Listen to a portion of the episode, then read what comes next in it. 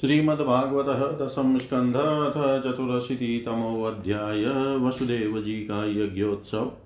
श्रीशुकुवाच श्रुत्वा प्रीताशु बलपुत्र्यथ याज्ञसेनी माधव्यथ क्षितिपपत्न्य उत स्वगोप्य कृष्णे अखिलात्मनि हरो प्रणयानुबन्धं सर्वा विस्मयूरलम श्रुकलाकुलाक्ष्य इति सम्भाषमाणासु स्त्रीभिः स्त्रीषु निर्भिन्द्रिषु आययुर्मुनयस्तत्र कृष्णरामदिदृक्षया द्वैपायनो नारदश्च च्यवनो देवलोषित विश्वामित्रः शतानन्दो भरद्वाजो अथ गौतम राम सशिष्यो भगवान् वसिष्ठो गालवो भृगु पुलस्त्य कश्यप्यो अत्रिश्च मार्कण्डेयो बृहस्पति द्वितस्त्रीतश्चेकतश्च ब्रह्मपुत्रास्तताङ्गिरा अगस्त्यो याज्ञवल्क्यश्च वामदेवादयो परे तान् दृष्ट्वा सहसोत्थाय प्रागासीना नृपादय पाण्डवा कृष्णरामो च प्रणेमुर्विश्ववन्दितान् तानानाचुर्यथा सर्वे सह रामो अच्युतोऽर्चयत् स्वागतासनपाद्यार्घ्य माल्यधूपानुलेपने उवाच शुकमाशिनान् भगवान् धर्मगुप्तनु सदसस्तस्य महतो यतवाचो अनुशृण्वत। श्रीभगवानुवाच अहो वयं जन्मभृतो लब्धं कात्सर्येण तत्फलं देवानामपि दुष्प्रापं यद्योगेश्वरदर्शनम् किं स्वल्पतपसां नृणामचार्यां देवचक्षुषां दर्शन स्पर्शन प्रव्यपादार्चनादिकं न यं यानि तीर्थानि न देवामृचिला मया ते पुनन्त्युरुकालेन दर्शनादेव साधव नाग्नि न सूर्यो न च चन्द्रतारका न भूर्जलं खं श्वसनोऽत वाङ्मन उपासिता भेदकृतो हरन्त्यगं विपश्चितो घ्नन्ति मूर्तसेवया यस्यात्मबुद्धिकुणपै त्रिधातुकै स्वधिकलत्रादिषु भौम इज्यति यतीर्थबुद्धिसलिलेन कैर्चित् जनेष्वभिज्ञेषु स एव गोकर। श्रीशुकुवाच निशम्येथं भगवत कृष्णस्याकुण्ठ मेधस वचो दुरन्वयं विप्रास्तूष्णीमाशन् भ्रमद्धिय चिरं विमृश्य मुनय ईश्वरस्येषितव्यतां जनसंग्रह इत्युचुष्यमयन्तस्तं जगद्गुरुं मुनय उचु यन्मायया तत्त्वविदुतमा वयं विमोहिता विश्वसृजामधीश्वरा यदि शीतव्या यति गूढ इह या अहो विचित्रं भगवद्विचेष्टितम् अनीह एतद् बहुधेकम् आत्मना सृजत्यवत्यति न बध्यते यथा भौमेर्हि भूमिर्बहुनामरूपिणी अहो विभुम्नश्चरितं विडम्बनम् अथापि काले स्वजनाभिगुप्तये बिभसी सर्पं खलनिग्रहाय च स्वलीलया वेदपदं सनातनं वर्णाश्रमात्मा पुरुषपरो भवान् ब्रह्मा ते हृदयं शुक्लं तपः स्वाध्याय संयमे यत्रोपलब्धं सदव्यक्तमव्यक्तं च ततः परम् तस्माद् ब्रह्मकुलं भ्रमण शास्त्रयोनेस्त्वमात्मन सभाजयसि सद्धाम तद्ब्राह्मण्याग्रणीर्भवान् अद्य नो जन्म साफल्यं विद्यायास्तपसोदृश त्वया संगम्य सद्गत्या यदन्तश्रेयसां पर नमस्तस्मै भगवते कृष्णाया कुण्ठमेधसे स्वयोगमायया छन्न महिम्ने परमात्मने न यविदन्ते यमी भूपा एका रामाश्च वृष्णय माया जवनिका छन्नमात्मानं कालमीश्वरम्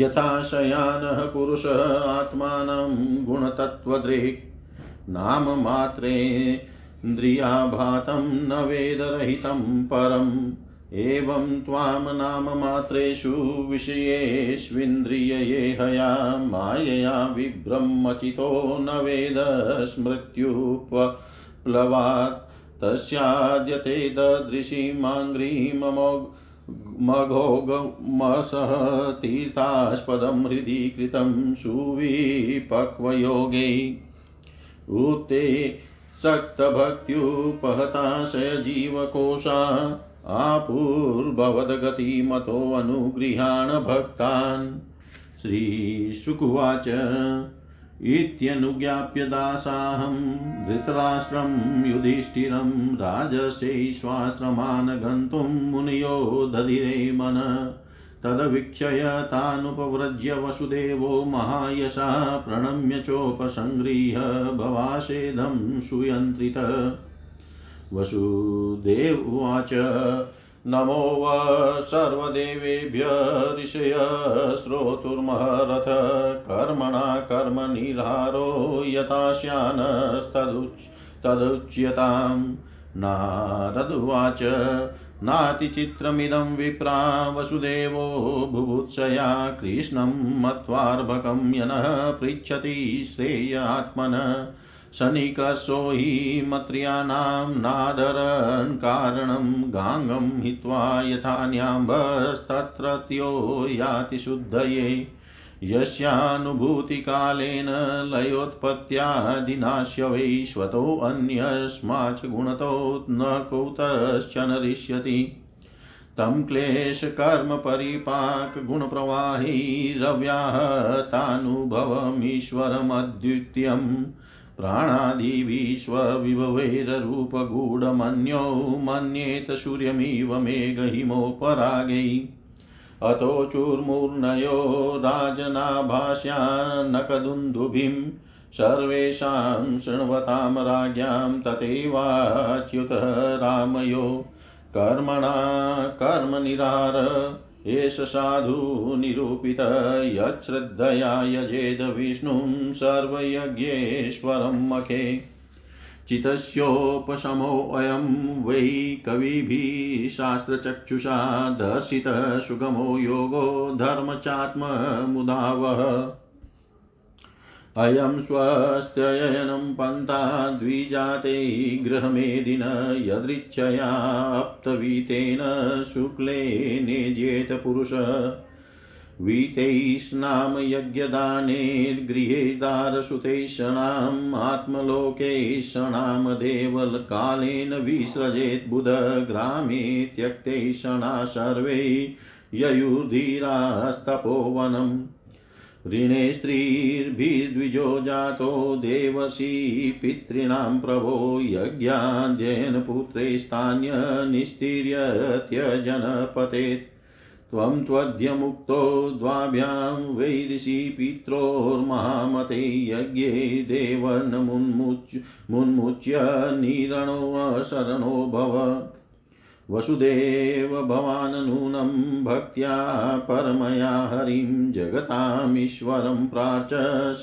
यद्वां पुत्रतां गत श्रीशुकुवाच इति तद्वचनं श्रुत्वा वसुदेवो महामना तान् ऋषीन् ऋत्विजो वव्रै मूर्धानां मन्यप्रसाद्य च तैनं ऋषयो राजन्वृता धर्मेण धार्मिकं तस्मिन्नयाजयन क्षेत्रे मखेरुत्तं कल्पके तदीक्षायां प्रवृतायां वृष्णय पुष्करस्रज स्नाता सुवाससो राजन् राजान सुष्टवलंकृता तन्महिष्यश्च मुदिता निष्कण्ठय सुवासस दीक्षाशालामुपाजग्मुरालिप्ता वस्तुपाणय नेदु मृदङ्गपटहंस खवीर्यान कादय नृतु नृट नर्तक्य स्तुष्टवु सुतमागधा जगुषु कंठयो गंधर्व्य संगीतं शबत्रिका तमभ्यसिंचन विधि वदक्तमभ्यक्त मृत्युज पत्नी विरष्टादशवी सोमराजमिवोडुवी ताभी दुर्कुलवलयैर्हारनूपुरकुण्डलैश्वलङ्कृताभिर्विभवो दीक्षितो अजिनसंवृत तस्य द्विजो महाराज रत्नकौशेयवासस सदस्या विदेजुस्ते यथावृत्रहणोद्वरे तदा रामश्च कृष्णश्च स्वैश्वैर्बन्धुभिरन्वितौ रेजतु स्वसुते दरिर्जीर्वेशो स्वविभूतिभिः ईजे अनुयज्ञं विधिनाग्निहोत्रादिलक्षणै प्राकृतैर्वैकृतैर्यज्ञै द्रव्यज्ञानक्रियेश्वरम् अथ त्रिगभ्यो ददात काले यथाम्नातं सदक्षिणा स्वलङ्कृतेभ्यो अलङ्कृत्य गोबुकन्या महाधना पत्नी सयाजावभृत्यैश्चरित्वा ते महर्षय सस्नु रामहल्दै विप्रा यजमान पुरसरा स्नातो अलङ्कारवांसांसि वदिम्भ्यो अर्दातता स्त्रिय ततः स्वलङ्कृतो वर्णानाश्वभ्यो अनेन पूजयत् बन्धून् सदारान् ससुतान् पारिभरेन् भूयसा विदर्भकोशलकुर्णकाशिकेकय सृञ्जयान् सदस्यत्विकसुरगणान् नृभूत्पितृचारणान् श्रीनिकेतमनुज्ञाप्य ससन्त प्रययु क्रतुम् धृतराष्ट्रो अनुजः पार्था भीष्मो द्रोणप्रीता यमो नारदो भगवान् व्यास सुहृतसम्बन्धी बान्धवा बन्धून् परिष्वज्य यदुना सौहृदात् क्लीनचेतस ययुर्विरह कृच्छ्रेण स्वदेशाश्चापरे जना नन्दस्तु सह गोपालैर्बृहत्या पूजयार्चित कृष्णरामोग्रसेनाध्यैर्न्यवाचितबन्धुवत्सल वसुदेवो अञ्जसौतीर्य मनोरथमार्णवं सुहृदवृतप्रीतमनानन्दमाकरे स्पशन् वसुदेव उवाच भ्रातरीस्कृतः पाशो निरामय स्नेहसंगीत तं दुस्त्यजमहं मन्ये सुराणामपि योगिनाम् अस्माश्वप्रतिकल्पेयं यत्कृताङ्गेषु सत्तमे मेत्र्यार्पितफलां फलावापि न निवर्तेत् कैचित् प्रागल्पा च कुशलं भ्रातर्वो नाचराम हि अधुना श्रीमदान्धाक्षा न पश्याम पुरशत महाराज श्रीरभूत पुंस श्रेयस्कामस्य मानद स्वजनानुत बन्धुन वा न पश्यति अयान्दद्रिक श्रीशुकुवाच एवं सौहृदस्यै शिथिल्यचितः आनकदुन्दुभिरुरोद तत्कृतां मैत्रीं स्मरनश्रुविलोचन नन्दस्तु सख्युप्रियकृतः प्रेम्णा गोविन्दरामयो अद्यश्व इति माशास्त्रीन् यदुभिर्मानितो वसत् ततः कामे पूर्यमाण सव्रजः स बान्धव परार्घ्याभरणक्षौम नानानर्घ्यः परिच्छदै वसुदेवोग्रसेनाभ्यां कृष्णोद्धव बलादिभिः दत्तमादाय पारिभर्यं यापितो यदुर्भिर्ययो नन्दो गोपाश्च गोप्यश्च गोविन्दचरणाम्बुजे मनः क्षिप्तं पुनरतु मनीषा मथुरां ययु बन्धुषु प्रतीयातेषु वृष्णय कृष्णदेवता वीक्षय प्रावृषमासन्नां ययुर्द्वारवतीं पुनः जनेभ्य कथया चक्रुर्यदुदेव महोत्सवं यदाशीतीर्थयात्रायां सुहृतसन्दर्शनादिकं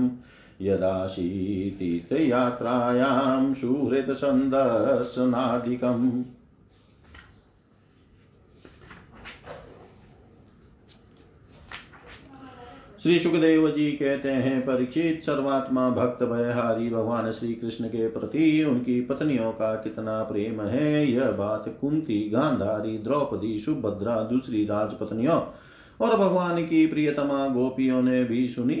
सब की सब उनका यह अलौकिक प्रेम देखकर अत्यंत मुग्ध, अत्यंत विस्मित हो गई। सबके नेत्रों में प्रेम के आंसू छलक आए। इस प्रकार जिस समय स्त्रियों से स्त्रियां और पुरुषों से पुरुष बातचीत कर रहे थे, उसी समय बहुत से ऋषि मुनि भगवान श्री कृष्ण और बलराम जी का दर्शन करने के लिए वहां आए। उनमें प्रधान ये थे श्री कृष्ण, द्वैपायन, व्यास, देवर्षि नारद, च्यवन, देवल, असित, विश्वामित्र, शतानंद, भरद्वाज, गौतम अपने शिष्यों के सहित भगवान परशुराम, वशिष्ठ, गालव, भृगु, पुलस्त्य, कश्यप, अत्रि, मार्कंडेय, बृहस्पति, द्वित, त्रित, एकत, सनक, सन्नंदन, सनातन, सनत कुमार, अंगिरा, अगस्त्यय, याज्ञवल्क्य और वामदेव इत्यादि। ऋषियों को देखकर पहले से बैठे हुए नरपतिगण, युधिष्ठिर आदि पांडव, भगवान श्री कृष्ण और बलराम जी सहसा उठ खड़े हो गए और सबने उन विश्व वंदित ऋषियों को प्रणाम किया।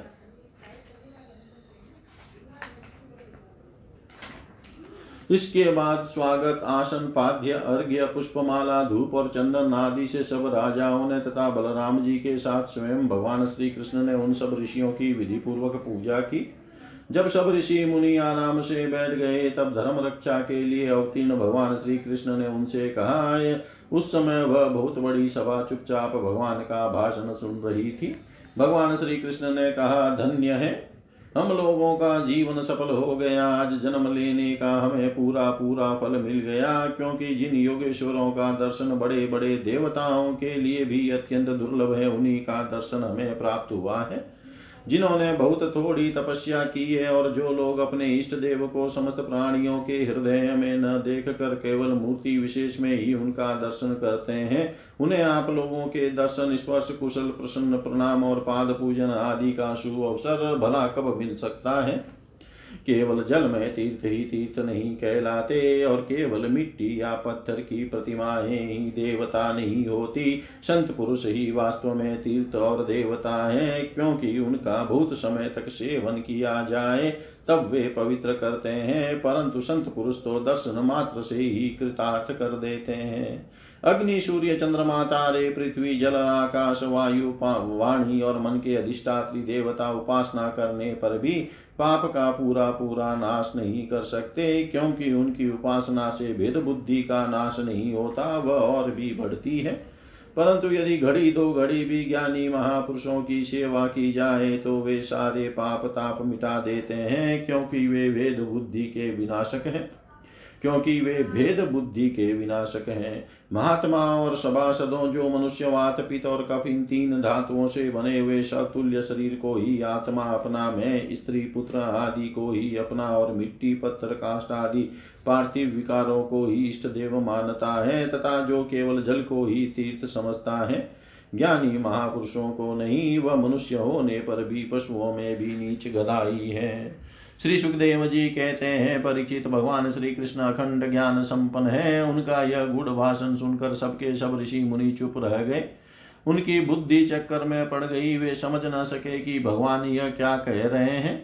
उन्होंने बहुत देर तक विचार करने के बाद यह निश्चय किया कि भगवान सर्वेश्वर होने पर भी जो इस प्रकार सामान्य कर्म पर तंत्र जीव की भांति व्यवहार कर रहे हैं, यह केवल लोक संग्रह के लिए ही है। ऐसा समझकर वे मुस्कुराते हुए जगत गुरु भगवान श्री कृष्ण से कहने लगे।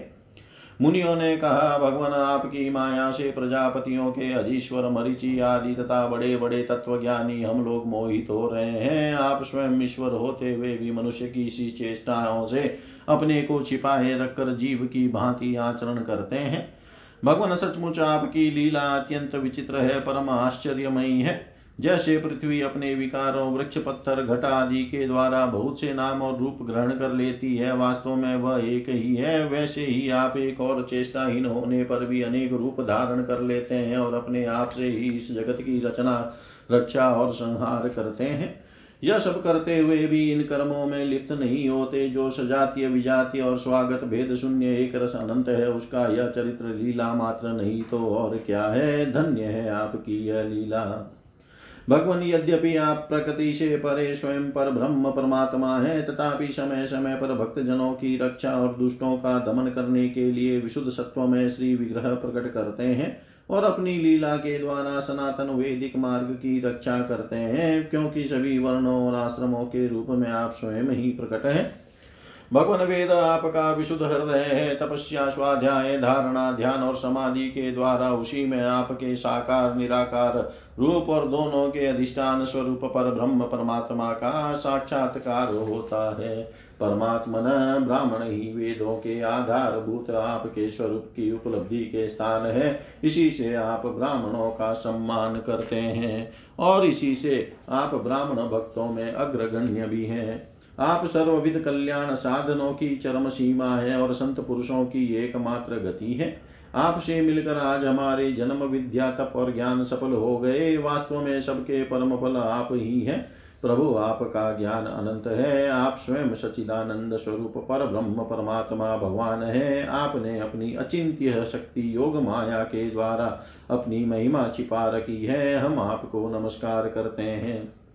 ये सभा में बैठे हुए राजा लोग और दूसरों की तो बात ही क्या, स्वयं आपके साथ आहार विहार करने वाले यदुवंशी लोग भी आपको वास्तव में नहीं जानते, क्योंकि आपने अपने स्वरूप को, जो सबका आत्मा, जगत का आदि कारण और नियंता है, माया के पर्दे से ढक रखा है। जब मनुष्य स्वप्न देखने लगता है, उस समय स्वप्न के मिथ्या पदार्थों को ही सत्य समझ लेता है और नाम मात्र की इंद्रियों से प्रतीत होने वाले अपने स्वप्न शरीर को ही वास्तविक शरीर मान बैठता है। उसे उतनी देर के लिए इस बात का बिल्कुल भी पता नहीं रहता कि स्वप्न शरीर के अतिरिक्त एक जागृत अवस्था शरीर भी है। ठीक इसी प्रकार जागृत अवस्था में भी इंद्रियों की प्रवृत्ति रूप माया से चित्त मोहित होकर नाम मात्र के विषयों में भटकने लगता है। उस समय भी चित्त के चक्कर से विवेक शक्ति ढक जाती है और जीव यह नहीं जान पाता कि आप इस जागृत संसार से परे हैं। प्रभो, बड़े बड़े ऋषि मुनि अत्यंत परिपक्व योग साधना के द्वारा आपके उन चरण कमलों को हृदय में धारण करते हैं, जो समस्त पाप राशि को नष्ट करने वाले गंगा जल के भी आश्रय स्थान है। यह बड़े सौभाग्य की बात है कि आज हमें उन्हीं का दर्शन हुआ है। प्रभो, हम आपके भक्त हैं, आप हम पर अनुग्रह कीजिए, क्योंकि आपके परम पद की प्राप्ति उन्हीं लोगों को होती है जिनका लिंग शरीर रूप जीव कोश आपकी उत्कृष्ट भक्ति के द्वारा नष्ट हो जाता है। श्री सुखदेव जी कहते हैं, राजा से भगवान की इस प्रकार स्तुति करके और उनसे राजा धृतराष्ट्र से तथा धर्मराज युधिष्ठिर जी से अनुमति लेकर उन लोगों ने अपने अपने आश्रम पर जाने का विचार किया। परम यशस्वी वसुदेव जी उनका जाने का विचार देखकर उनके पास आए और उन्हें प्रणाम किया और उनके चरण पकड़कर बड़ी नम्रता से निवेदन करने लगे। वसुदेव जी ने कहा, ऋषियों, आप लोग सर्वदेव स्वरूप हैं, मैं आप लोगों को नमस्कार करता हूँ। आप लोग कृपा करके मेरी एक प्रार्थना सुन लीजिए, वह यह कि जिन कर्मों के अनुष्ठान से कर्मों और कर्म वासनाओं का आत्यंतिक नाश मोक्ष हो जाए, उनका आप मुझे उपदेश कीजिए। नारद जी ने कहा, ऋषियों, यह कोई आश्चर्य की बात नहीं है कि वसुदेव जी श्री कृष्ण को अपना बालक समझकर शुद्ध जिज्ञासा के भाव से अपने कल्याण का साधन हम लोगों से पूछ रहे हैं। संसार में बहुत पास रहना मनुष्य के अनादर का कारण हुआ करता है। देखते हैं, गंगा तट पर रहने वाला पुरुष गंगा जल छोड़कर अपनी शुद्धि के लिए दूसरे तीर्थों में जाता है। श्री कृष्ण की अनुभूति समय के फेर से होने वाली, जगत की सृष्टि, स्थिति और प्रलय से मिटने वाली नहीं है। वह स्वतः किसी दूसरे निमित्त से, गुणों से और किसी से भी क्षीण नहीं होती। उनका ज्ञानमय स्वरूप अविद्या, राग, द्वेष आदि क्लेश, पुण्य, पापमय कर्म, सुख, दुख आदि कर्मफल तथा सत्व आदि गुणों के प्रभाव से खंडित नहीं है। वे स्वयं अद्वितीय परमात्मा हैं। जब वे अपने को अपनी ही शक्तियों, प्राण आदि से ढक लेते हैं, तब मूर्ख लोग ऐसा समझते हैं कि वे ढक गए। जैसे बादल कोहरा या ग्रहण के द्वारा अपने नेत्रों के ढक जाने पर सूर्य को ढका हुआ मान लेते हैं। परिचित, इसके बाद ऋषियों ने भगवान श्री कृष्ण, बलराम जी और अन्य अन्य राजाओं के सामने ही वसुदेव जी को संबोधित करके कहा, कर्मों के द्वारा कर्म वासनाओं और कर्म फलों का आत्यंतिक नाश करने का सबसे अच्छा उपाय यह है कि यज्ञ आदि के द्वारा समस्त यज्ञों के अधिपति भगवान विष्णु की श्रद्धा पूर्वक आराधना करें। त्रिकालदर्शी ज्ञानियों ने शास्त्र दृष्टि से यही चित्त की ही शांति का उपाय, सुगम मोक्ष साधन और चित्त में आनंद का उल्लास करने वाला धर्म बतलाया है। अपने न्यायार्जित धन से श्रद्धा पूर्वक पुरुषोत्तम भगवान की आराधना करना ही द्विजाति ब्राह्मण क्षत्रिय और वैश्य गृहस्थ के लिए परम कल्याण का मार्ग है। वसुदेव जी, विचारवान पुरुष को चाहिए कि यज्ञ दान आदि के द्वारा धन की इच्छा को, गृहस्थोचित भोगों द्वारा स्त्री पुत्र की इच्छा को और कालक्रम से स्वर्ग आदि भोग भी नष्ट हो जाते हैं, इस विचार से लोकेशना को त्याग दें। इस प्रकार धीर पुरुष घर में रहते हुए ही तीनों प्रकार की येषणाओं इच्छाओं का परित्याग करके तपोवन का रास्ता लिया करते हैं। समर्थ वसुदेव जी, ब्राह्मण क्षत्रिय और वैश्य ये तीनों देवता ऋषि और पितरों का ऋण लेकर ही पैदा होते हैं। इनके ऋणों से छुटकारा मिलता है यज्ञ अध्ययन और संतानोत्पत्ति से। इनसे ऋण हुए बिना ही जो संसार का त्याग करता है उसका पतन हो जाता है। परम बुद्धिमान वसुदेव जी, आप अब तक ऋषि और पितरों के ऋण से तो मुक्त हो चुके हैं, अब यज्ञों के द्वारा देवताओं का ऋण चुका दीजिए और इस प्रकार सबसे ऋण होकर गृह त्याग कीजिए, भगवान की शरण हो जाइए। वसुदेव जी, आपने अवश्य ही परम भक्ति से जगदीश्वर भगवान की आराधना की है, तभी तो वे आप दोनों के पुत्र हुए हैं। श्री सुखदेव जी कहते हैं, परीक्षित, परम मनस्वी वसुदेव जी ने ऋषियों की यह बात सुनकर उनके चरणों में सिर रखकर प्रणाम किया, उन्हें प्रसन्न किया और यज्ञ के लिए ऋत्विजों के रूप में उनका वर्ण कर लिया। राजन, जब इस प्रकार वसुदेव जी ने धर्म पूर्वक ऋषियों को वर्ण कर लिया, तब उन्होंने पुण्य क्षेत्र कुरुक्षेत्र में परम धार्मिक वसुदेव जी के द्वारा उत्तमोत्तम सामग्री से युक्त यज्ञ करवाए। परीक्षित, जब वसुदेव जी ने यज्ञ की दीक्षा ले ली, तब यदुवंशियों ने स्नान करके सुंदर वस्त्र और कमलों की मालाएं धारण कर ली। राजा लोग वस्त्राभूषणों से खूब सुसज्जित हो गए। वसुदेव जी की पत्नियों ने सुंदर वस्त्र, अंगराग और सोने के हारों से अपने को सजा लिया और फिर वे सब बड़े आनंद से अपने अपने हाथों में मांगलिक सामग्री लेकर यज्ञशाला में आई। उस समय मृदंग, पखावज, शंख, ढोल और नगारे आदि बाजे बजने लगे। नट और नर्तकियां नाचने लगी, सूत और मागध स्तुति गान करने लगे। गंधर्वों के साथ सुरीले गले वाली गंधर्व पत्नियां गान करने लगी। वसुदेव जी ने पहले नेत्रों में अंजन और शरीर में मक्खन लगा लिया। फिर उनकी देवकी आदि 18 पत्नियों के साथ उन्हें ऋत्विजों ने महाभिषेक की विधि से वैसे ही अभिषेक कराया, जिस प्रकार प्राचीन काल में नक्षत्रों के साथ चंद्रमा का अभिषेक हुआ था। उस समय यज्ञ में दीक्षित होने के कारण वसुदेव जी तो मृग चर्म धारण किए हुए थे, परंतु उनकी पत्नियां सुंदर सुंदर साड़ी, कंगन, हार, पायजेब और कर्णफूल आदि आभूषणों से खूब सजी हुई थी। वे अपनी पत्नियों के साथ भली भांति शोभायमान हुए। महाराज, वसुदेव जी के ऋत्विज और सदस्य रत्न जटित आभूषण और रेशमी वस्त्र धारण करके वैसे ही सुशोभित हुए जैसे पहले इंद्र के यज्ञ में हुए थे। उस समय भगवान श्री कृष्ण और बलराम जी अपने अपने भाई बंधु और स्त्री पुत्रों के साथ इस प्रकार शोभायमान हुए जैसे अपनी शक्तियों के साथ समस्त जीवों के ईश्वर स्वयं भगवान समष्टि जीवों के अभिमानी श्री शंकर संतता अपने विशुद्ध नारायण स्वरूप में शोभायमान होते हैं।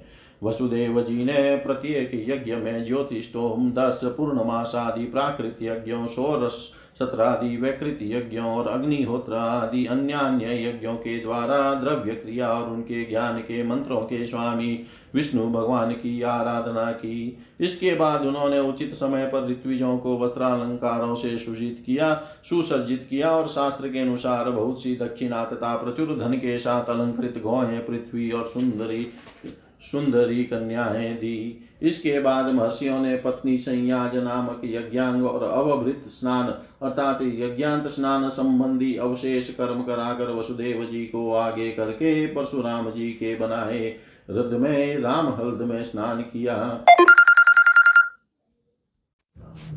स्नान करने के बाद वसुदेव जी और उनकी पत्नियों ने बंदीजनों को अपने सारे वस्त्राभूषण दे दिए और तथा स्वयं नए वस्त्राभूषण से सुसज्जित होकर उन्होंने ब्राह्मणों से लेकर कुत्तों तक को भोजन कराया।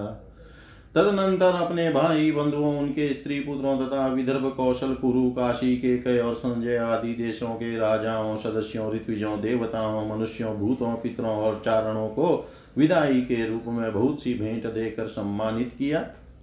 वे लोग लक्ष्मीपति भगवान श्री कृष्ण की अनुमति लेकर यज्ञ की प्रशंसा करते हुए अपने अपने घर चले गए। परीक्षित उस समय राजा धृतराष्ट्र, विदुर, युधिष्ठिर, भीम, अर्जुन, भीष्म पितामह, द्रोणाचार्य, कुंती, नकुल, सहदेव, नारद, भगवान व्यासदेव तथा दूसरे स्वजन संबंधी और बांधव अपने हितैषी बंधु यादवों को छोड़कर जाने में अत्यंत विरह व्यथा का अनुभव करने लगे। उन्होंने अत्यंत स्नेहाद्र चित से यदुवंशियों का आलिंगन किया और बड़ी कठिनाई से किसी प्रकार अपने अपने देश को गए। दूसरे लोग भी इनके साथ ही वहां से रवाना हो गए। परिचित भगवान श्री कृष्ण, बलराम जी तथा उग्रसेना आदि ने नंद बाबा एवं अन्य शुभ गोपों की बहुत बड़ी बड़ी सामग्रियों से अर्चा पूजा की, उनका सत्कार किया और वे प्रेम परवश होकर बहुत दिनों तक वहीं रहे। वसुदेव जी अनायास ही अपने बहुत बड़े मनोरथ का महासागर पार कर गए थे। उनके आनंद की सीमा न थी। सभी आत्मीय स्वजन उनके साथ थे। उन्होंने नंद बाबा का हाथ पकड़कर कहा, वसुदेव जी ने कहा, भाई जी, भगवान ने मनुष्यों के लिए एक बहुत बड़ा बंधन बना दिया है। उस बंधन का नाम है स्नेह, प्रेम, पार। मैं तो ऐसा समझता हूँ कि बड़े बड़े शूरवीर और योगी यति भी उसे तोड़ने में असमर्थ हैं। आपने हम अकृतज्ञों के प्रति अनुपम मित्रता का व्यवहार किया है। क्यों न हो, आप शरीर के संत शिरोमणियों का तो ऐसा स्वभाव ही होता है। हम इसका कभी बदला नहीं चुका सकते, आपको इसका कोई फल नहीं दे सकते। फिर भी हमारा यह मैत्री संबंध कभी टूटने वाला नहीं है। आप इसको सदा निभाते रहेंगे। भाई जी, पहले तो बंदी ग्रह में बंद होने के कारण हम आपका कुछ भी प्रिय और हित न कर सके। अब हमारी यह दशा हो रही है कि हम धन संपत्ति के नशे से, श्रीमद से अंधे हो रहे हैं। आप हमारे सामने हैं तो भी हम आपकी ओर नहीं देख पाते। दूसरों को सम्मान देकर स्वयं समान न चाहने वाले भाई जी, जो कल्याण कामी है उसे राज्य लक्ष्मी न मिले, इसी में उसका भला है। क्योंकि मनुष्य राज लक्ष्मी से अंधा हो जाता है और अपने भाई बंधु स्वजनों तक को नहीं देख पाता। श्री सुखदेव जी कहते हैं, परीक्षित, इस प्रकार कहते कहते वसुदेव जी का हृदय प्रेम से गदगद हो गया। उन्हें नंद बाबा की मित्रता और उपकार स्मरण हो आए। उनके नेत्रों में प्रेमाश्रु उमड़ आए। वे रोने लगे। नंद जी अपने सखा वसुदेव जी को प्रसन्न करने के लिए एवं भगवान श्री कृष्ण और बलराम जी के प्रेम पाश में बंधकर आजकल करते करते 3 महीने तक वहीं रह गए। यदुवंशियों ने जी भर उनका सम्मान किया। इसके बाद बहुमूल्य आभूषण, रेशमी वस्त्र, नाना प्रकार की उत्तमोत्तम सामग्रियों और भोगों से नंद बाबा को, उनके व्रजवासी साथियों को और बंधु बांधवों को खूब तृप्त किया।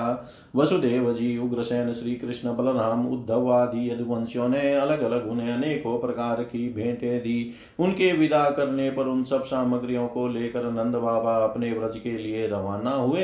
नंद बाबा गोपों और गोपियों का चित भगवान श्री कृष्ण के चरण कमलों में इस प्रकार लग गया कि वे फिर प्रयत्न करने पर भी उसे वहां से लौटा न सके। सुतराम, बिना ही मन के उन्होंने मथुरा की यात्रा की। जब सब बंधु बांधव वहां से विदा हो चुके, तब भगवान श्री कृष्ण को ही एकमात्र इष्ट देव मानने वाले यदुवंशियों ने यह देख कर कि अब वर्षा ऋतु आ पहुंची है, द्वारका के लिए प्रस्थान किया। वहां जाकर उन्होंने सब लोगों से वसुदेव जी के यज्ञ महोत्सव, स्वजन संबंधियों के दर्शन, मिलन आदि तीर्थ यात्रा के प्रसंगों को कह सुनाया। इति श्रीमद्भागवते महापुराणे पारमहंस्यां संहितायां 10े स्कन्धे उत्तरार्धे तीर्थयात्रानुवर्णनं नाम 84तमोऽध्याय। सर्वं श्रीशां सदाशिवार्पणम् अस्तु। ओं विष्णवे नमः। ओं विष्णवे नमः। ओं विष्णवे नमः। श्रीमद्भागवतः 10े स्कन्धः 85तमोऽध्याय। श्री भगवान के द्वारा वसुदेव जी को ब्रह्म ज्ञान का उपदेश तथा देव जी के 6 पुत्रों को लौटा लाना। श्री बादरायणी रुवाच। अते कदात्मजो प्राप्तो कृतपादा विवंदनो वसुदेवो भिन्न द्याह प्रीत्या संकर्षणाच्युतो। मुनीनाम स वचः श्रुत्वा पुत्रयोर्धाम सूचकं तद्वीर्यै जात विश्रम्भ परिभाष्या व्यभाषत।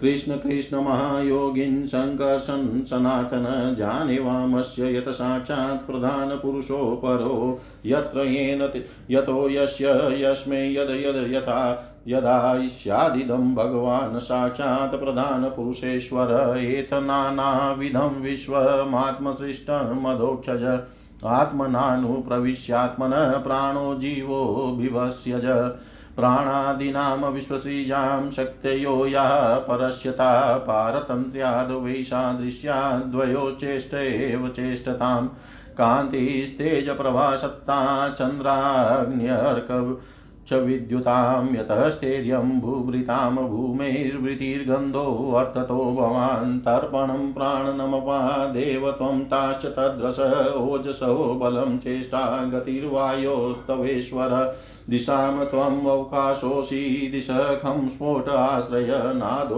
वर्णस्त्वमोङ्कार आकृतानाम् आकृतीनां पृथक्कृति इन्द्रियं त्वेन्द्रियाणां त्वं देवश्च तदनुग्रह अवबोधो भवान् बुद्धे जीवस्यानुस्मृति सति भूतानामसि भूतादिरिन्द्रियाणां च तेजस वैकारिको विकल्पानां प्रधानमनुषायिनां नरनस्वे नश्वरेषीव भावेषु तदसि त्वमनश्वरं यथा द्रव्यविकारेषु द्रव्यमात्रं निरूपितम् सत्वं रजस्तम इति गुणास्तदवृत्य यश्च या त्वयद्धा भ्रमणि परे कल्पिता योगमायया तस्मान् सत्यं हि भावा यर्हि त्वयि विकल्पिता त्वं चामिषु विकारेषु यन्यदा व्यावहारिकगुणप्रवाहे तस्मिन् बुद्धास्त्वखिलात्मनः गतिं सूक्ष्मामबोधेन संसरन्ति यकर्मभिः यदृच्छया धृतां प्राप्य सुकल्पामि यदुर्लभां स्वार्थे प्रमतस्य वयो गतं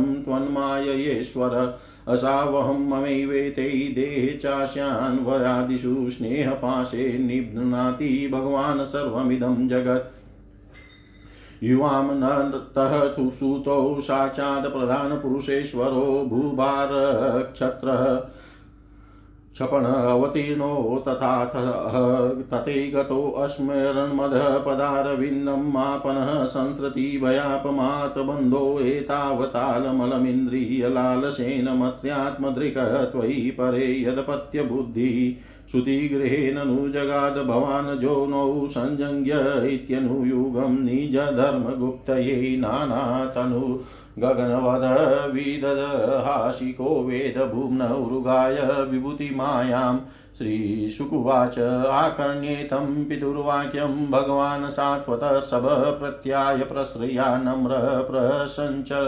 लक्षणया गिरा श्रीभगवानुवाच वचो व समवेतार्थ ताते तदुपमन्महे यन्मपुत्रान् समुद्दिश्य तत्त्वग्राम उदारित अहं यूयमसावार्य इमे च द्वारकोकश सर्वे अप्येव यदुश्रेष्ठ विमृश्या सचराचरम् आत्मा हि एकस्वयं ज्योतिर्नित्यो अन्यो निर्गुणो गुणे आत्मसृष्टेस्तत्कृतेषु भूतेषु बहुधेयते खं वायु ज्योतिरापो भूस्तत्कृतेषु यथाशयम् आविस्तिरो अल्पभूर्येको नानात्वं यात्यसावपि श्रीशुकुवाच एवं भगवता राजन् वसुदेव उदाहृतं श्रुत्वा विनिष्टा नानाधीस्तूष्णीं प्रीतमना अभूत् ततः तत्र कुरुश्रेष्ठ देवकी सर्वदेवता श्रुत्वा नीतं गुरो पुत्रमात्मजाभ्यां सुविस्मिता कृष्णरामो समाश्राव्य पुत्रान् कंसभीषितान् स्मरन्ति कृपणं प्राह वैकल्यवादसुलोचना देवक्युवाच राम रामा प्रमेयात्मनः कृष्णयोगेश्वरेश्वर वेदाहं वा विश्वसृजामीश्वरावादी पुरुषो कालविद्वस्तसत्त्वानां राज्ञामूर्छास्त्रवर्तिनां भूमे भारायमाणा नामवतीर्णो किलाद्य मे यस्यां सांसांस भागेन विश्वोत्पत्तिलयोदया भवन्ति किल विश्वात्मस्तं त्वाद्याहं गतिं गता चिरानमृतसुतादाने गुरुणा काल च उद्दितो वानिन्यतो पितृस्थानाद् गुरुवे गुरुदक्षिणां तथा मे कुरुतं कामं युवां योगेश्वरेश्वरो भोजराजहतान् पुत्रान् कामये द्रष्टुमाहितान् ऋषिरुवाच एवं संचोदितो मात्रः रामकृष्णश्च भारतः सूतलं संविव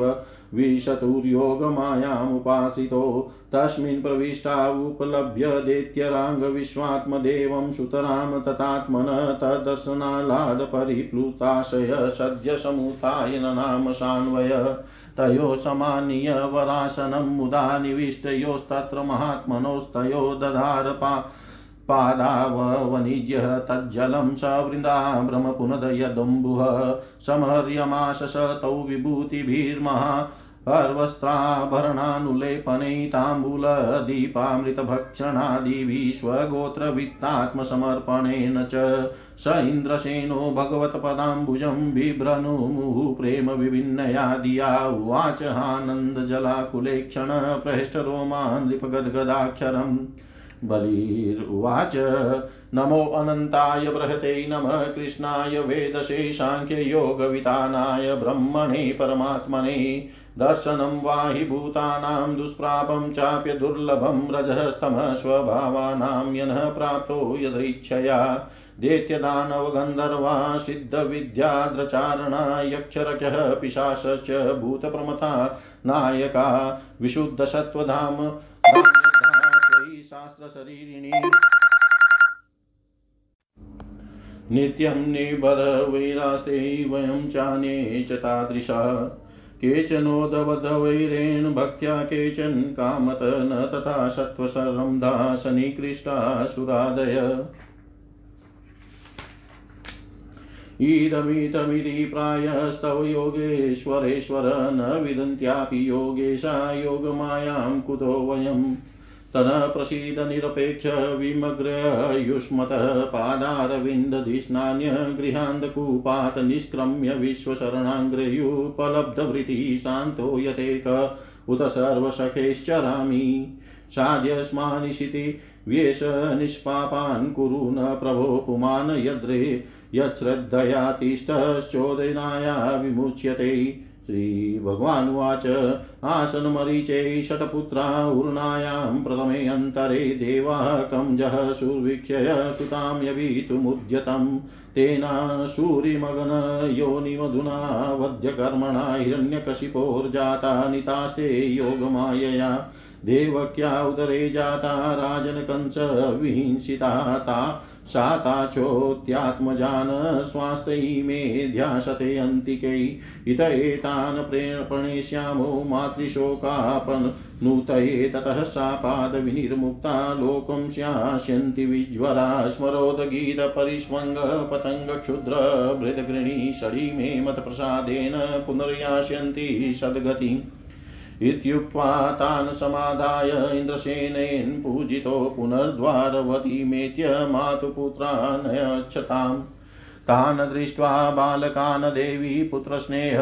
स्नुतस्तनी परिष्वज्या कमारोप्य मूर्धन्य जिग्रदभीक्ष्णस अपाय यतः स्तनं प्रीता सुतस्पर्शपरिप्लुता मोहिता मायया विष्णोर्यया सृष्टिः प्रवर्तते पीत्वामृतं पयस्तस्या पितशेषं गदावृत नारायणाङ्गस्पर्श प्रतिलब्धात्मदर्शना ते नमस्कृत्य गोविन्दं देवकीं पितरं बलम् ईशतां सर्वभूतानां ययुर्धाम दिवोकसां तं दृष्ट्वा देवकी देवी मृतागमन निर्गमं मेनेषु विस्मिता मायां कृष्णस्य चरितां नृप एवं विधान्यद्भूतानि कृष्णस्य परमात्मन वीर्याण्यनन्तवीर्यस्य सन्त्यन्तानि भारत।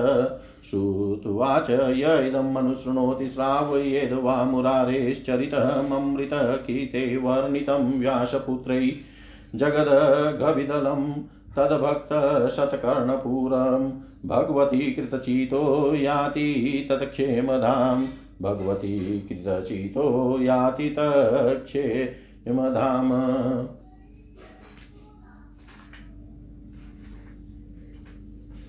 श्री सुखदेव जी कहते हैं परीक्षित, इसके बाद एक दिन भगवान श्री कृष्ण और बलराम जी प्रातःकालीन प्रणाम करने के लिए माता पिता के पास गए। प्रणाम कर लेने पर वसुदेव जी बड़े प्रेम से दोनों भाइयों का अभिनंदन करके कहने लगे, वसुदेव जी ने बड़े बड़े ऋषियों के मुंह से भगवान की महिमा सुनी थी तथा उनके ऐश्वर्यपूर्ण चरित्र भी देखे थे। इससे उन्हें इस बात का दृढ़ विश्वास हो गया था कि ये साधारण पुरुष नहीं स्वयं भगवान है। इसलिए उन्होंने अपने पुत्रों को प्रेम पूर्वक संबोधित करके यों कहा, सच्चिदानंद स्वरूप श्री कृष्ण महायोगेश्वर शंकरसन, तुम दोनों सनातन हो। मैं जानता हूं कि तुम दोनों सारे जगत के साक्षात कारण स्वरूप प्रधान और पुरुष के ही नियामक परमेश्वर हो। इस जगत के आधार निर्माता और निर्माण सामग्री भी तुम ही हो। इस सारे जगत के स्वामी तुम दोनों हो। तुम्हारी ही क्रीड़ा के लिए इसका निर्माण हुआ है। यह जिस समय जिस रूप में जो कुछ रहता है होता है वह सब तुम ही हो। इस जगत में प्रकृति रूप से भोग्य और पुरुष रूप से भोक्ता तथा दोनों से परे दोनों के नियामक साक्षात भगवान भी तुम ही हो। इंद्रियातीत जन्म अस्तित्व आदि भाव विकारों से रहित परमात्मना इस चित्र विचित्र जगत का तुम ही ने निर्माण किया है और इसमें स्वयं तुमने ही आत्मा रूप से प्रवेश किया है। तुम प्राण क्रिया शक्ति और जीव ज्ञान शक्ति के रूप में इसका पालन पोषण कर रहे हो। क्रिया शक्ति प्रधान प्राण आदि में जो जगत की वस्तुओं की सृष्टि करने की सामर्थ्य है वह उनकी अपनी सामर्थ्य नहीं तुम्हारी ही है, क्योंकि वे तुम्हारे समान चेतन नहीं अचेतन है, स्वतंत्र नहीं परतंत्र है। अतः उन चेष्टाशील प्राण आदि में केवल चेष्टा मात्र होती है, शक्ति नहीं।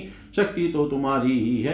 प्रभो चंद्रमा की कांति, अग्नि का तेज, सूर्य की प्रभा, नक्षत्र और विद्युत आदि की पूर्ण रूप से सत्ता, पर्वतों की स्थिरता, पृथ्वी की साधारण शक्ति रूप वृत्ति और गंध रूप गुण, ये सब वास्तव में तुम ही हो परमेश्वर। जल में तृप्त करने, जीवन देने और शुद्ध करने की जो शक्तियां हैं वे तुम्हारा ही स्वरूप है। जल और उसका रस भी तुम ही हो प्रभो। इंद्रिय शक्ति, अंतःकरण की शक्ति, शरीर की शक्ति, उसका हिलना डोलना चलना फिरना, ये सब वायु की शक्तियां तुम्हारी ही है। दिशाएं और उनके अवकाश भी तुम हो। आकाश और उसका आश्रय भूत, स्फोट, सब तन्मात्रा या परावाणी, नाद, पश्यंती, ओंकार, मध्यमा तथा वर्ण, अक्षर एवं पदार्थों का अलग अलग निर्देश करने वाले पद रूप वैखरी वाणी भी तुम ही हो। इंद्रिया, उनकी विषय प्रकाशिनी शक्ति और अधिष्ठात्री देवता तुम ही हो। बुद्धि की निश्चयात्मिका शक्ति और जीव की विशुद्ध स्मृति भी तुम ही हो। भूतों में उनका कारण तामस अहंकार, इंद्रियों में उनका कारण तेज अहंकार और इंद्रियों के अधिष्ठात्री देवताओं में उनका कारण सात्विक अहंकार और जीवों के आवागमन का कारण माया भी तुम ही हो। भगवान जैसे मिट्टी आदि वस्तुओं के विकार, घड़ा वृक्ष आदि में मिट्टी निरंतर वर्तमान है और वास्तव में वे कारण मृतिका रूप ही है। उसी प्रकार जितने भी विनाशवान पदार्थ हैं उनमें तुम कारण रूप से अविनाशी तत्व हो। वास्तव में वे सब तुम्हारे ही स्वरूप हैं प्रभो। सत्व, रज, तम ये तीनों गुण और उनकी वृत्तियां परिणाम महतत्वादि पर ब्रह्म परमात्मा में तुम में योग माया के द्वारा कल्पित है। इसलिए ये जितने भी जन्म, अस्थि, वृद्धि, परिणाम आदि भाव विकार है वे तुमसे सर्वथा नहीं है। जब तुम में इनकी कल्पना कर ली जाती है तब तुम इन विकारों में अनुगत जान पड़ते हो। कल्पना की निवृत्ति हो जाने पर तो निर्विकल्प परमात्म स्वरूप तुम ही तुम रह जाते हो। यह जगत सत्व, रज, तम इन तीनों गुणों का प्रवाह है। देह, इंद्रिय, अंतकरण, सुख दुख और राग लोभ आदि उन्हीं के कार्य हैं। इनमें जो अज्ञानी तुम्हारा सर्वात्मा का सूक्ष्म स्वरूप नहीं जानते वे अपने देहाभिमान रूप अज्ञान के कारण ही कर्मों के फंदे में फंसकर बार बार जन्म मृत्यु के चक्कर में भटकते रहते हैं।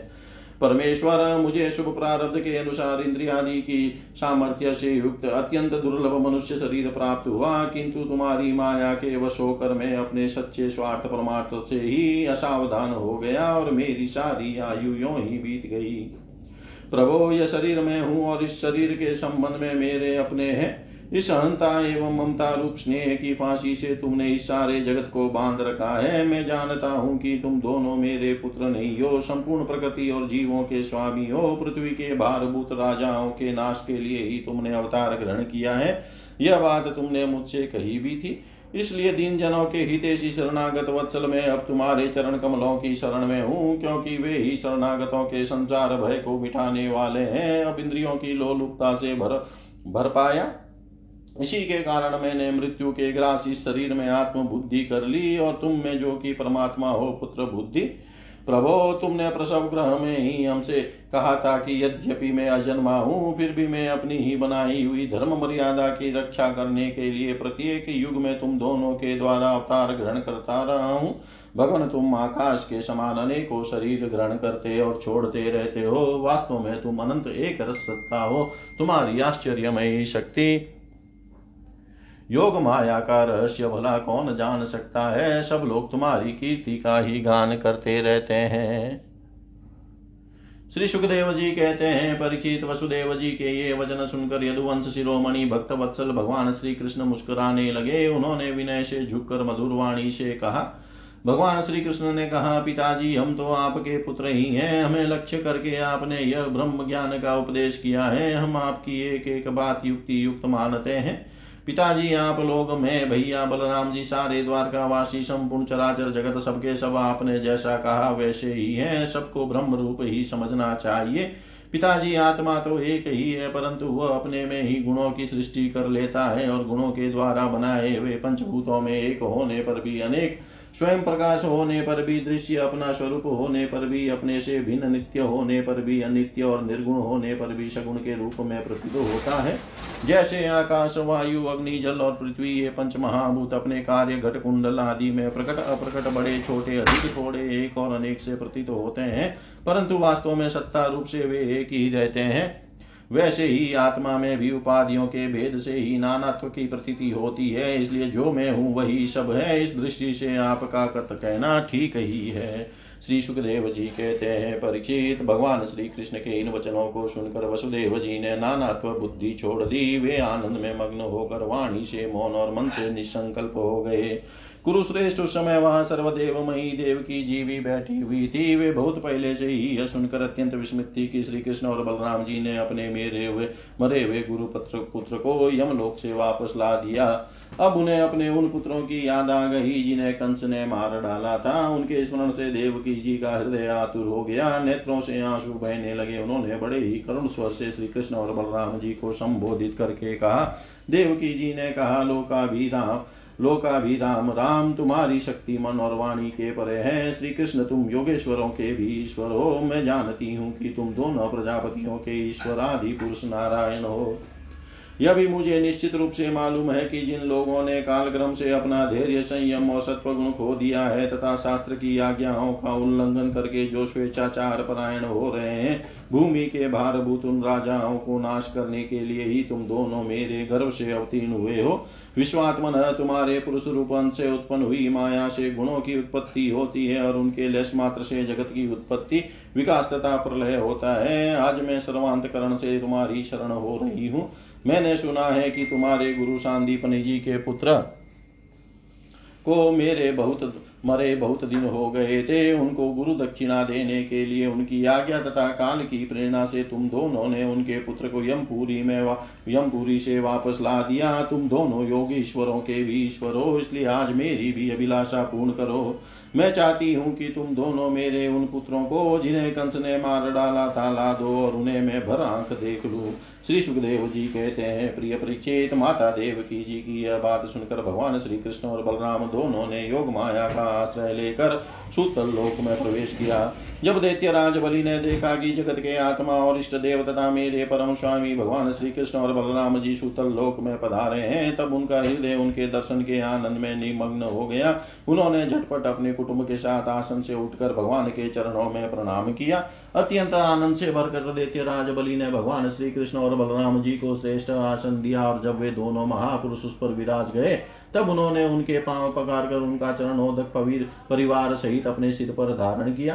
परीक्षित, भगवान के चरणों का जल ब्रह्म पर्यंत सारे जगत को पवित्र कर देता है। इसके बाद दैत्यराज बलि ने बहुमूल्य वस्त्र, आभूषण, चंदन, तामुल, दीपक, अमृत के समान भोजन एवं अन्य विविध सामग्रियों से उनकी पूजा की और अपने समस्त परिवार, धन तथा शरीर आदि को उनके चरणों में समर्पित कर दिया। परीक्षित, दैत्यराज बलि बार बार भगवान के चरण कमलों को अपने वक्षस्थल और सिर पर रखने लगे। उनका हृदय प्रेम से विवल हो गया, नेत्रों से आनंद के आंसू बहने लगे, रोम रोम खिल उठा। वे गदगद स्वर से भगवान की स्तुति करने लगे। दैत्यराज बलि ने कहा, बलराम जी, आप अनंत हैं, आप इतने महान हैं कि शेष आदि सभी विग्रह आपके अंतर्भूत है। सचिदानंद स्वरूप श्री कृष्ण, आप सकल जगत के निर्माता हैं। ज्ञान योग और भक्ति योग दोनों के प्रवर्तक आप ही हैं। आप स्वयं पर ब्रह्म परमात्मा हैं। हम आप दोनों को बार बार नमस्कार करते हैं। भगवान आप दोनों का दर्शन प्राणियों के लिए अत्यंत दुर्लभ है, फिर भी आपकी कृपा से वह सुलभ हो जाता है, क्योंकि आज आपने कृपा करके हम रजोगुणी एवं तमोगुणी स्वभाव वाले दैत्यों को भी दर्शन दिया है। प्रभु हम और हमारे ही समान दूसरे दैत्य दानव गंधर्व सिद्ध विद्याधर चारण यक्ष राक्षस पिशाच भूत और प्रमथ नायक आदि आपका प्रेम से भजन करना तो दूर रहा, आपसे सर्वदा दृढ़ वैरभाव रखते हैं। परंतु आपका श्री विग्रह साक्षात वेदमय और विशुद्ध सत्व स्वरूप है, इसलिए हम लोगों में से बहुतों ने दृढ़ वैरभाव से, कुछ ने भक्ति से और कुछ ने कामना से आपका स्मरण करके उस पद को प्राप्त किया है जिसे आपके समीप रहने वाले सत्व प्रधान देवता आदि भी नहीं प्राप्त कर सकते। योगेश्वरों के अधीश्वर बड़े बड़े योगेश्वर भी प्राय यह बात नहीं जानते कि आपकी योग माया है और ऐसी है, फिर हमारी तो बात ही क्या है। इसलिए स्वामी मुझ पर ऐसी कृपा कीजिए कि मेरी चित्तवृत्ति आपके उन चरण कमलों में लग जाए जिसे किसी की अपेक्षा न रखने वाले परमहंस लोग ढूंढा करते हैं, और उनका आश्रय लेकर मैं उससे भिन्न इस घर गृहस्थी के अंधेरे कुएं से निकल जाऊं। प्रभु इस प्रकार आपके उन चरण कमलों की जो सारे जगत के एकमात्र आश्रय हैं शरण लेकर शांत हो जाऊं और अकेला ही विचरण करूं। यदि कभी किसी का शंकर ना ही पड़े तो सबके परम हितैषी संतों का ही प्रभु आप समस्त चराचर जगत के नियंता और स्वामी हैं। आप हमें आज्ञा देकर निष्पाप बनाइए, हमारे पापों का नाश कर दीजिए, क्योंकि जो पुरुष श्रद्धा के साथ आपकी आज्ञा का पालन करता है वह विधि निषेध के बंधन से मुक्त हो जाता है। भगवान श्री कृष्ण ने कहा, दैत्यराज स्वयंभू मनवंतर में प्रजापति मरीचि की पत्नी वरुणा के गर्भ से 6 पुत्र उत्पन्न हुए थे। वे सभी देवता थे। वे यह देख कर कि ब्रह्मा जी अपनी पुत्री से समागम करने के लिए उद्यत हैं, हंसने लगे। इस परिहास रूप अपराध के कारण उन्हें ब्रह्मा जी ने शाप दे दिया और वे असुर योनि में हिरण्यकश्यप के पुत्र रूप से उत्पन्न हुए। अब योग माया ने उन्हें वहां से लाकर देवकी के घर में रख दिया और उनको उत्पन्न होते ही कंस ने मार डाला। दैत्यराज माता देवकी जी अपने उन पुत्रों के लिए अत्यंत शोकातुर हो रही है। वे तुम्हारे पास हैं, अतः हम अपनी माता का शोक दूर करने के लिए इन्हें यहाँ से ले जाएंगे। इसके बाद ये सांप से मुक्त हो जाएंगे और आनंद पूर्वक अपने लोक में चले जाएंगे। इनके 6 नाम हैं, स्मर, उद्गित, परिष्वंग, पतंग, क्षुद्र, भृत और घृणी। इन्हें मेरी कृपा से पुनः सद्गति प्राप्त होगी। परीक्षित इतना कहकर भगवान श्री कृष्ण चुप हो गए। दैत्यराज बलि ने उनकी पूजा की। इसके बाद श्री कृष्ण और बलराम जी बालकों को लेकर फिर द्वारका लौट आए तथा माता देवकी को उनके पुत्र सौंप दिए। उन बालकों को देखकर देवकी के हृदय में वात्सल्य स्नेह की बाढ़ आ गई। उनके स्तनों से दूध बहने लगा। वे बार बार उन्हें गोद में लेकर छाती से लगाती और उनका सिर सूंघती। पुत्रों के स्पर्श के आनंद से सरोबार एवं आनंदित देवकी ने उनका स्तनपान कराया। वे विष्णु भगवान की उस माया से मोहित हो रही थी जिससे यह सृष्टि चक्र चलता है। परिचित देवकी जी के स्तनों का दूध साक्षात अमृत था, क्यों न हो। भगवान श्री कृष्ण जो उसे पी चुके थे, उन बालकों ने वही अमृतमय दूध पिया। उस दूध के पीने से और भगवान श्री कृष्ण के अंगों का स्पर्श होने से उन्हें आत्म साक्षात्कार हो गया। इसके बाद उन लोगों ने भगवान श्री कृष्ण, माता देवकी, पिता वसुदेव और बलराम जी को नमस्कार किया। तदनंतर सबके सामने ही वे देवलोक चले गए। परिचित देवी देवकी यह देखकर अत्यंत विस्मित हो गई कि मरे हुए बालक लौट आए और फिर चले भी गए। उन्होंने ऐसा निश्चय किया कि यह श्री कृष्ण का ही कोई लीला कौशल है। परीक्षित, भगवान श्री कृष्ण स्वयं परमात्मा है, उनकी शक्ति अनंत है। उनके ऐसे ऐसे अद्भुत चरित्र इतने हैं कि किसी प्रकार उनको पार नहीं पाया जा सकता। सूत जी कहते हैं, शौनकादि ऋषियों, भगवान श्री कृष्ण की कीर्ति अमर है, अमृतमयी है। उनका चरित्र जगत के समस्त पाप तापों को मिटाने वाला तथा भक्तजनों के कर्णकुहरों में आनंद सुधा प्रवाहित करने वाला है। इसका वर्णन स्वयं व्यास नंदन भगवान श्री सुखदेव जी ने किया है। जो इसका श्रवण करता है अथवा दूसरों को सुनाता है, उसकी संपूर्ण चित्तवृत्ति भगवान में लग जाती है और वह उन्हीं के परम कल्याण स्वरूप धाम को प्राप्त होता है। इति श्रीमद्भागवते महापुराणे पारमहंस्यां संहितायां 10म स्कन्धे उत्तरार्धे मृताग्रजा नयनं नाम 85तमोऽध्याय। सर्वं श्रीशां सदाशिवार्पणमस्तु। ओम विष्णवे नमः, ओम विष्णवे नमः, ओम विष्णवे नमः।